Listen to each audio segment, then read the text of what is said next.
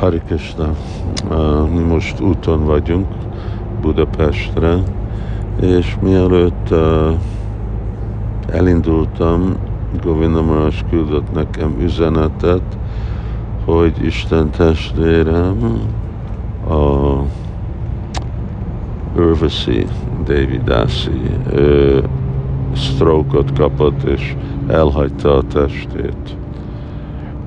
Amikor én jöttem a templomba, akkor ő és a férje ott voltak, amikor Montrealba jöttünk, és ő szokott nekem és a feleségemnek prédikálni.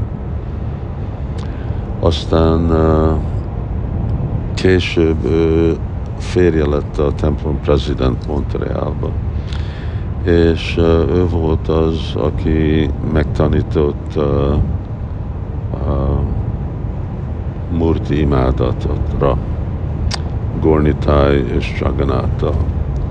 Uh, mindig egy hihetetlenül kedves uh, személy, szép, szép nő volt, nagyon, nagyon Krishna tudatos volt mindig.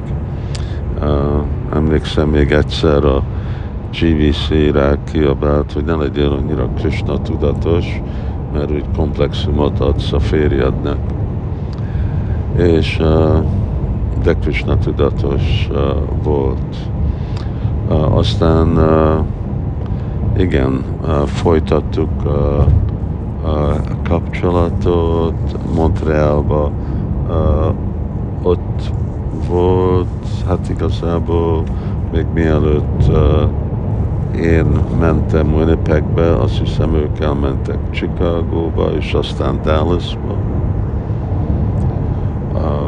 És később aztán visszajöttek Chicago, és megint amikor Angliába jöttem, akkor találkoztunk ott.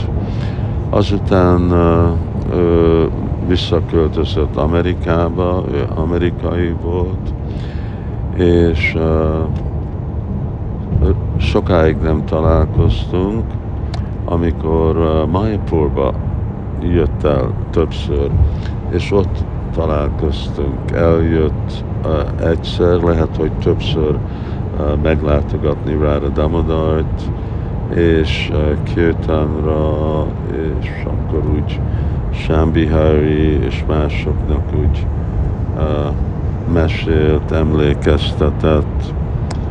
Uh, ő volt az, aki, amikor én a Sankritán vezető voltam uh, Montrealba, akkor mindig a szombati Sankritánon ő is kiment, és uh, volt, amikor egyszer elvittem a a, a vonat, vonat megállótól folyosó, mi vezet ki, oda kiraktam neki, nem tudom, egy egész fal Krishna könyvet, és mondtam, hogy nem jöhetsz vissza addig, amíg ezeket nem osztod el. Nagyon jó, jó kedvű volt, ugye elfogadta a, a, azt, és uh, egy fia van, Guru Purnima volt a neve, aztán most nem tudom, hogy pont mi, biztos 40 éves. Uh,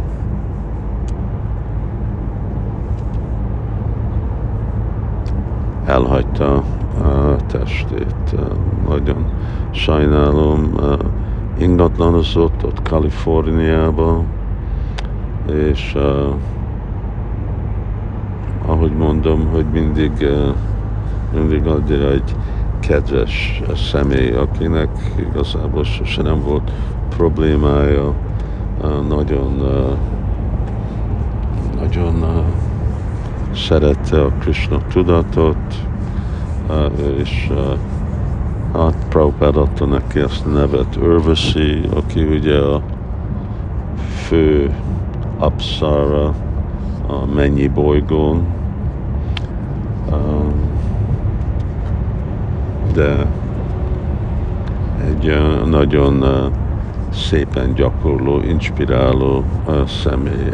Egyik olyan Isten testvéreim, Matajik, akikkel igazából tudom mondani, hogy igazából nagyon szerettem, nagyon tiszteltem, és hát így kell mindenkinek is erre felkészülni. Hari Krishna.